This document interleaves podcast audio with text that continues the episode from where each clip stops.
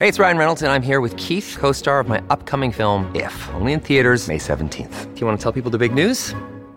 All right, I'll do it. Sign up now and you'll get unlimited for $15 a month in six months of Paramount Plus Essential Plan on us. Mintmobile.com slash switch. Upfront payment of $45 equivalent to $15 per month. Unlimited over 40 gigabytes per month. Face lower speeds. Videos at 480p. Active Mint customers by 531.24 get six months of Paramount Plus Essential Plan. Auto renews after six months. Offer ends May 31st, 2024. Separate Paramount Plus registration required. Terms and conditions apply if rated PG.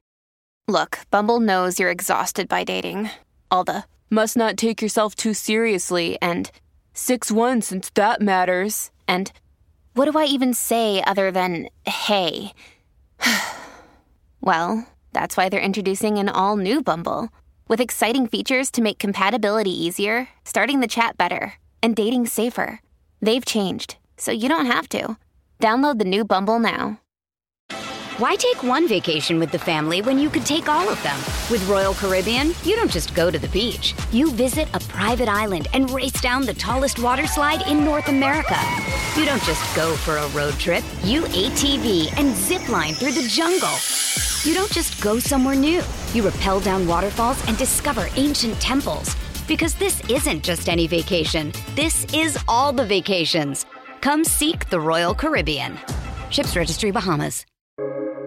Welcome to the New Books Network. Welcome to New Books in Women's History, a podcast channel on the New Books Network. I'm your host, Jane Scimeca, professor of history at Brookdale Community College. Today, we'll be discussing a new book by Shannon McKenna Schmidt titled The First Lady of World War II Eleanor Roosevelt's Daring Journey to the Front Lines and Back, published by Sourcebooks. Shannon McKenna Schmidt is also the co author of Novel Destinations, a travel guide to literary landmarks from Jane Austen's Bath to Ernest Hemingway's Key West, and Writers Between the Covers, the scandalous romantic lives of legendary literary Casanovas, coquettes, and cads. Shannon has also traveled the world and has written for National Geographic Traveler, Shelf Awareness, and NPR. Shannon, welcome to the show. Thank you so much for inviting me to talk about the extraordinary Eleanor Roosevelt. Yeah, so so what's this book about? This book, The First Lady of World War II, follows Eleanor Roosevelt on her journey to the Pacific Theater during World War II. She traveled for five weeks. She covered 25,000 miles. She went to Hawaii, Australia, New Zealand, through the South Pacific, and at her insistence, into territory that was still under enemy air attack. Wow. So five weeks, right? It's a long. Five that's weeks. a long. That's a long trip, even for her. It is a long trip. Yes, at this point in her, Eleanor had been first lady for a decade, so she's a highly experienced traveler by this point. And yes, even for someone with her travel savvy, five weeks is a very long time to be on the road and going at the at the very fast pace that she did, and traveling under wartime conditions. Yeah. So, how did your own experience as a world traveler influence how you wrote this book? I really connected with Eleanor Roosevelt, the traveler and the adventurer. And Eleanor's travels were one of the reasons that she was considered an unconventional first lady. Traditionally, first ladies stayed close to the White House. They primarily oversaw social functions. They didn't take an act active, active part in public life. And they certainly weren't out there traveling at all, or you know, much at all, or on their own. And but that wasn't going to work for Eleanor. She was not going to be confined to the White House. And she really created a unique role for herself that combined her love of travel, her wanderlust, with her sense of social responsibility. And it's because of my love of travel that, in large part, is I came to write this book. I was reading a collection of Eleanor's column called My Day, a long running syndicated newspaper column that she wrote. And there was a brief mention that she visited Australia while she was in the Pacific Theater during World War II. And it was a brief mention, but it immediately caught my attention because I had recently been to Australia and New Zealand. And the first thought that struck me was amazement at the distance that she would have had to have traveled to get there and that she did it under wartime conditions. Yeah, and some of the travel was not luxury. Could you talk was, about that a little bit? It was not luxury. So Eleanor flew on a commercial flight from New York to San Francisco, and at the time, it took about 20 hours. Uh, she they stopped to refuel the plane twice. So even getting across the country on a commercial flight in 1943 was was fairly arduous in and of itself. Then once she reached San Francisco, she boarded a military transport plane and she traveled in this plane throughout her time in the Pacific Theater. And inside the plane, it was bare bones, it was loud and rumbling, it was unpressurized, and it was freezing cold. And she's on board sharing space with supplies and sacks of mail because she this was a regular flight of the air transport command and this is how she traveled for those 5 weeks. Yeah and was and it was also secret right? Can you talk a little bit about the secrecy of the journey and the and the mission kind of her mission? Yeah so for safety reasons the trip was kept secret for the first 10 days that while eleanor made her way from island to island through the south pacific. And that was really to safeguard her safety.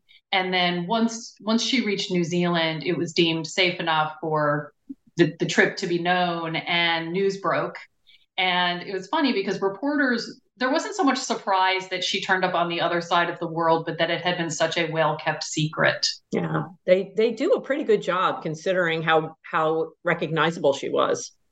Exactly. And when she was on the commercial flight from New York to San Francisco, that would not have raised any eyebrows because she was a very frequent traveler, a frequent flyer. So that would not have raised eyebrows. Um, but the media did speculate as to why she didn't accompany FDR to uh, a World Leaders Conference in Quebec. So there, so there was some um, hints, you know, but no reporters delved any deeper. And she actually used her column My Day to help maintain the secrecy of the trip. So for the first 10 days, she had pre written columns and the byline listed her location as being at home in Hyde Park. Yeah. And you know, it's interesting in talking about her as a traveler, too. Part of the reason why she has the opportunity to do this kind of travel is because of FDR's uh, paralysis. And yes. so, you know, that's sort of it's a, it's an interesting um, issue in their relationship and how something as tragic as having polio and, and being paralyzed from the waist down led to her having this freedom.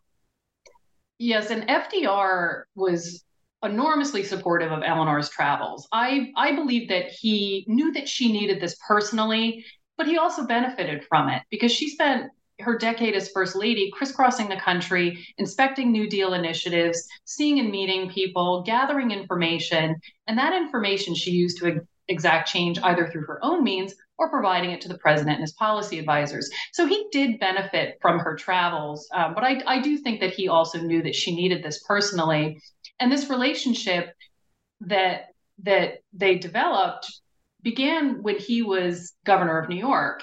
And he and Eleanor would travel together to state run facilities.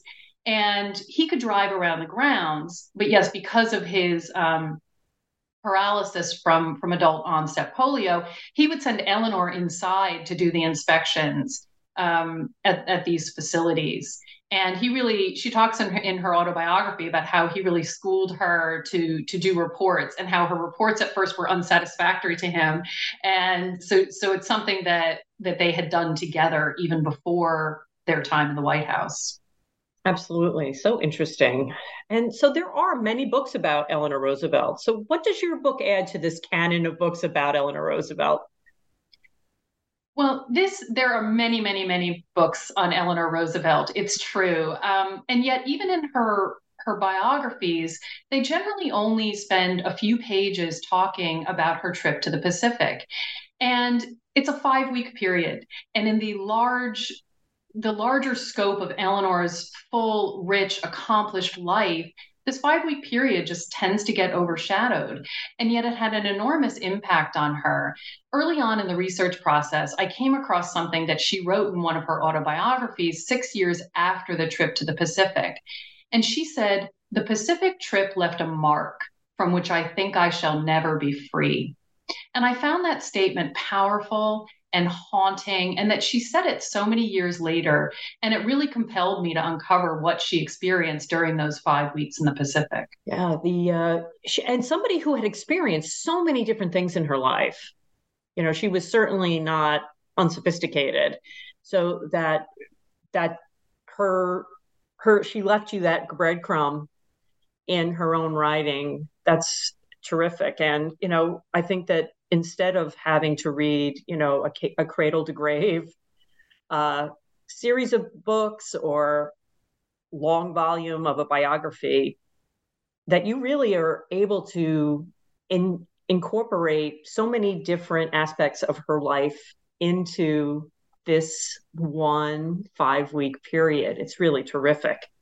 And she's usually described as shy. And that's always, you know, the sort of the traditional description of her as a shy person. But this story shines light on some different aspects of her personality. Could you talk a little bit about that?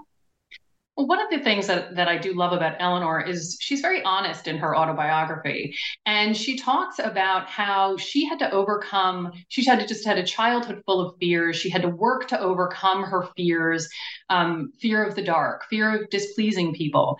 And she also had a fear of public speaking. And in 1920, FDR was the, the VP candidate on a presidential ticket and unsuccessful. But Eleanor joined him on the campaign trail. And one of FDR's advisors, Louis Howe, took notice of Eleanor and at this point, she's kind of bored on this campaign train. She thinks that her role is just to sit there with an adoring look on her face, staring at her husband while he gives a speech.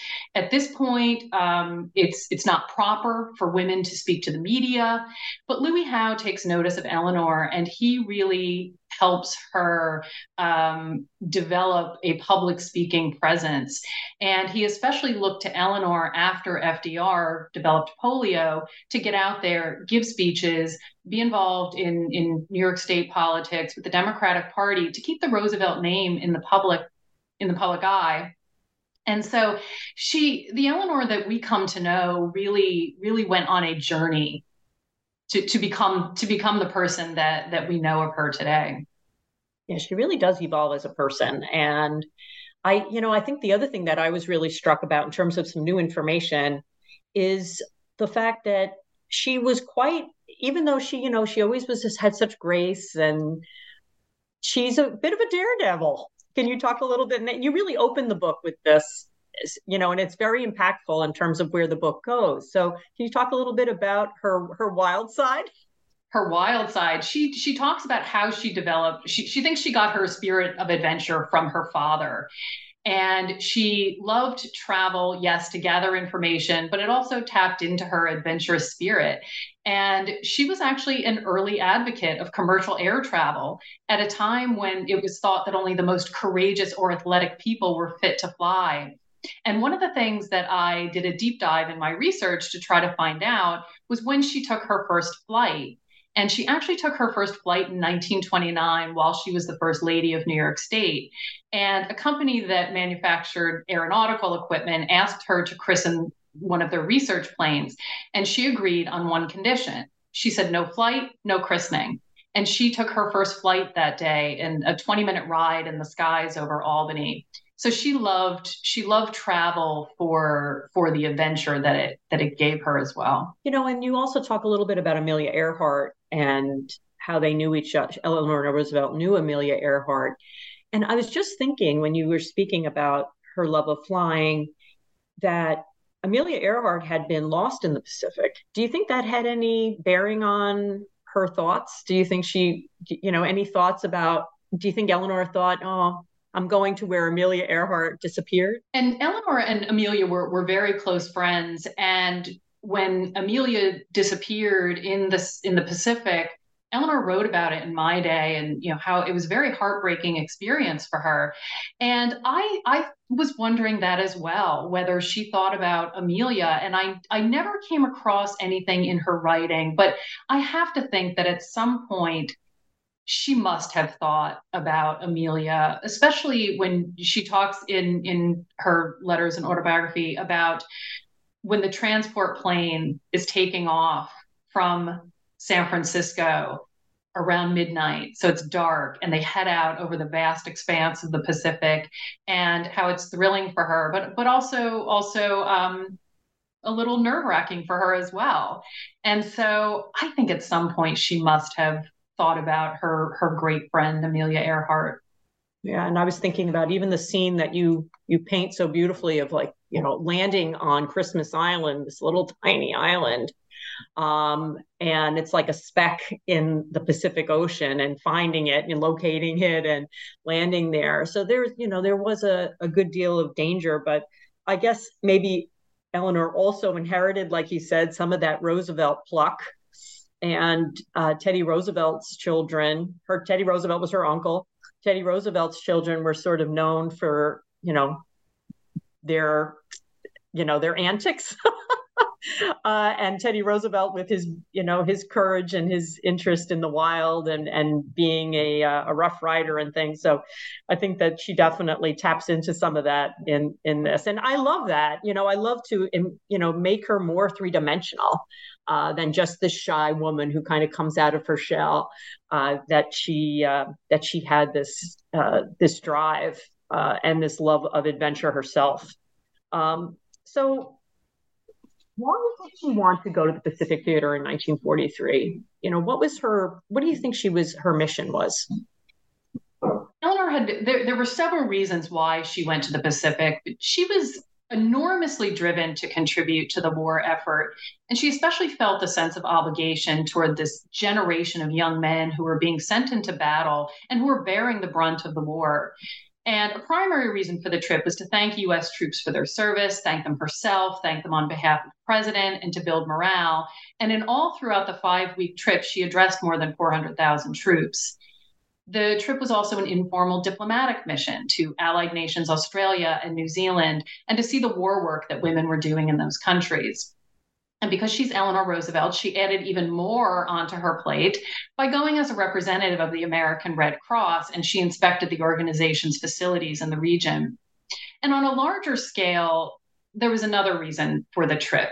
By the summer of 1943, the tide was turning in the Allies' favor in Europe and the Pacific. And Eleanor felt that people on the home front were overly optimistic about the war's outcome and that they were becoming dangerously complacent.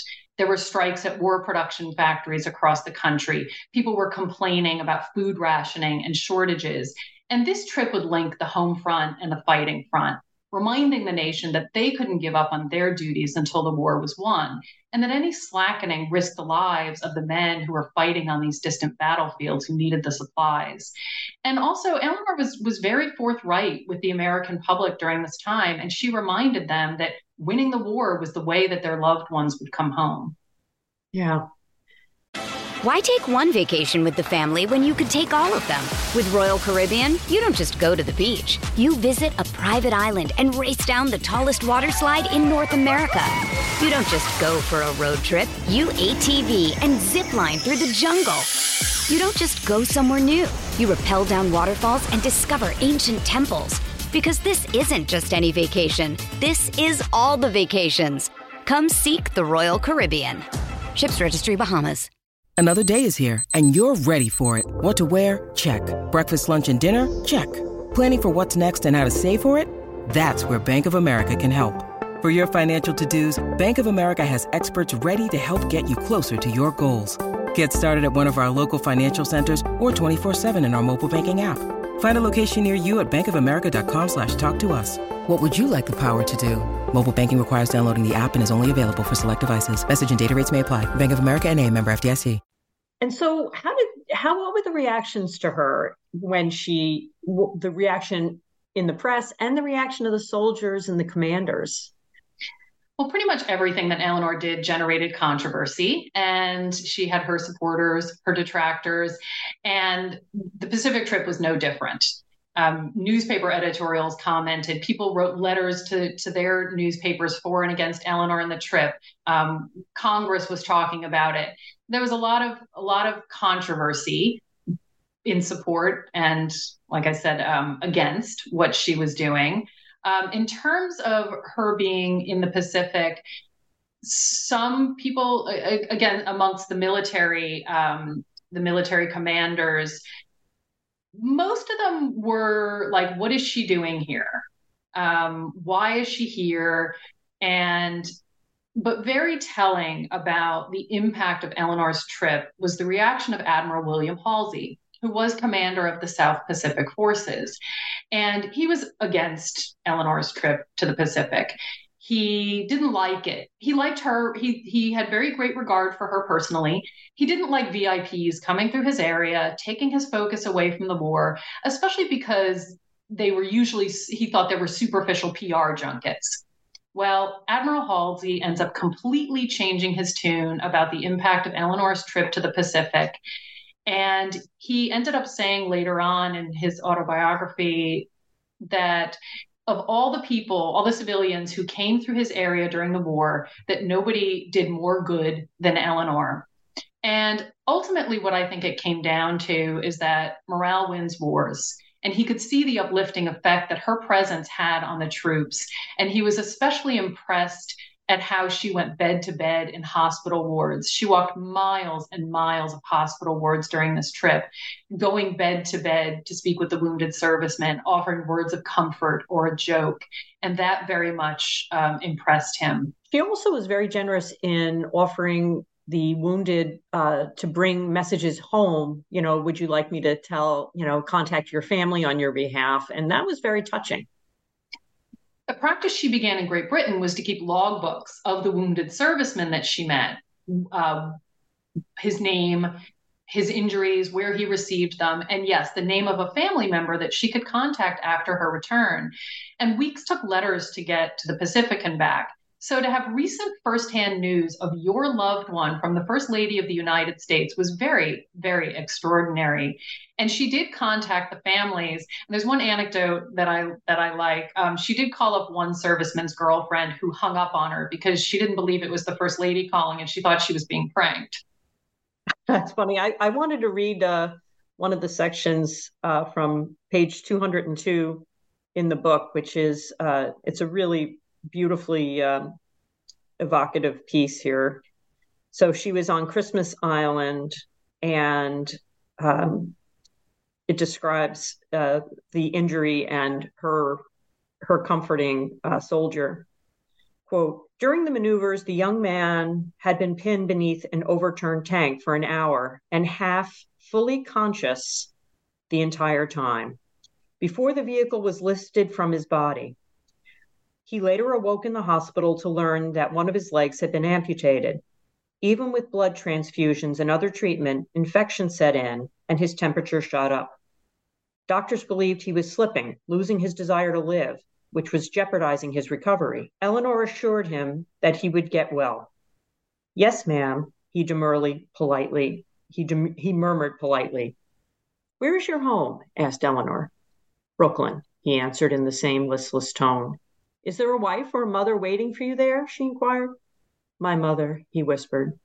Would you like me to see your mother when I get back and tell her that I have seen you?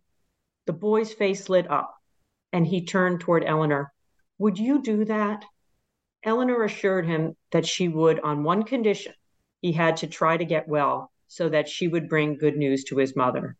I will get well, Mrs. Roosevelt, he promised. Eleanor held his hand for a moment before leaving. I felt so sure that he would keep his word that I was almost happy as I climbed into our plane, she recalled.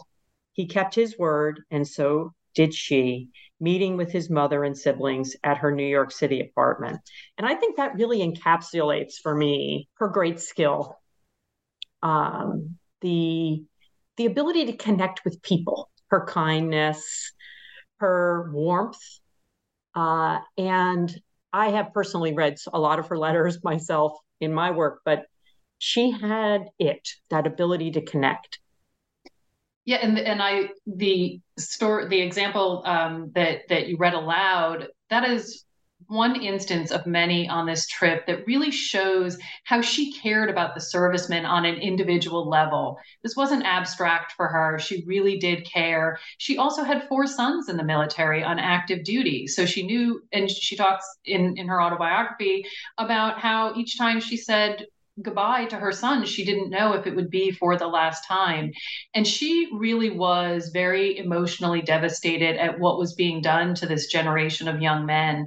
And she talked, she was a class act going through the hospital wards, but she talks about how inside she was burning with resentment at, at all of the, the suffering that these young men were going through. And and the other thing you mentioned is is her ability to connect with people, and that was one of her great skills. Um, she just whether she was down in a coal mine talking with coal miners about working conditions or at buckingham palace with the king and queen she just had this extraordinary ability to connect with people because she cared. And that to me is one of the things about eleanor is she didn't have to do a lot of the things that she did. She did it because she cared about people. She cared about making life better for people. And it's one of the things she's doing during World War II is helping the nation, guiding them during the war. She's doing things like um, because of advances in science and medicine, if if a soldier did not die outright in battle, it meant that he was probably going to live. It also meant that there would be a great number of disabled servicemen coming back. And Eleanor, one of the things that she did was help prepare the nation for this and advise them on how to treat these these men. And that's one of the things I, I, think that her um, leadership during world war ii maybe isn't that well known and, and recognized. And it's one of the things that i tried to bring out in the book. She talks about things like don't shy away from talking to your serviceman when he comes home about his experiences. Um, unfortunately i don't think that that was probably done enough. Um, she encouraged people to, she encouraged women to join the defense industry. She encouraged people to donate to the Red Cross Blood Bank, which was a new nationwide program at the time. And the blood was turned into dried plasma and shipped to the front lines where it was kept in foxholes for ready use. So she's doing all of these things to, to really help guide the nation during World War II.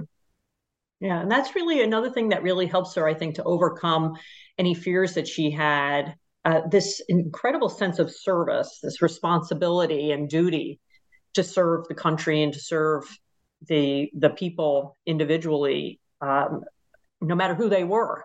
So she talks to the wounded in the hospitals, but there's also some incidents while she's in this five week uh, trip where she spoke to women and women's groups and also, there is also some incidents that involve African American soldiers and race. And I was wondering if you could talk a little bit about those two those two segments of the population in uh, the Pacific. And those two segments illustrate the two pronged mission that Eleanor has while she's in the Pacific. She is um, buoying morale She's encouraging people to see the war through. So let's get the job done that we have to do now. But she's also looking ahead to peace and after the war. And she really encouraged women to be involved in civic life after the war and to to play a part in their nation's fate and not let men alone determine what was going to happen and so she's she's telling women this as she travels throughout australia and new zealand and she tells them as she goes to see the war work that they're doing in in factories, in in um, the armed services, things that women have, like the United States, had never done before. And just as they broke new ground helping to win the war, she wanted them to break new ground by helping to keep the peace after the war. And similarly with race, when she went to England, the Secretary of War asked FDR to ask Eleanor not to mention race while she was in Great Britain. He didn't want any anything, you know, stirred up in in the in the military or and or have people in the United States find out that black servicemen were were treated well in Great Britain. So a year later, she go. That trip was a year before the Pacific. A year later, she's in the Pacific, and she does address race, and she makes sure to do that.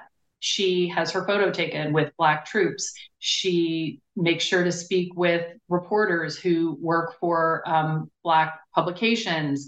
Um, she addresses race in a speech before she leaves Brisbane because this is very important because why go through the war? Why fight the war if we can't have peace and better conditions for everybody after the war? So all of that is is also encapsulated in this trip, and that's one of the neat things is it shows stuff on a large scale of what she's doing but also then we have those very specific examples like her interaction with the servicemen, all of which was important to her. Yeah, so so on the very personal, one-on-one level, but also writ large.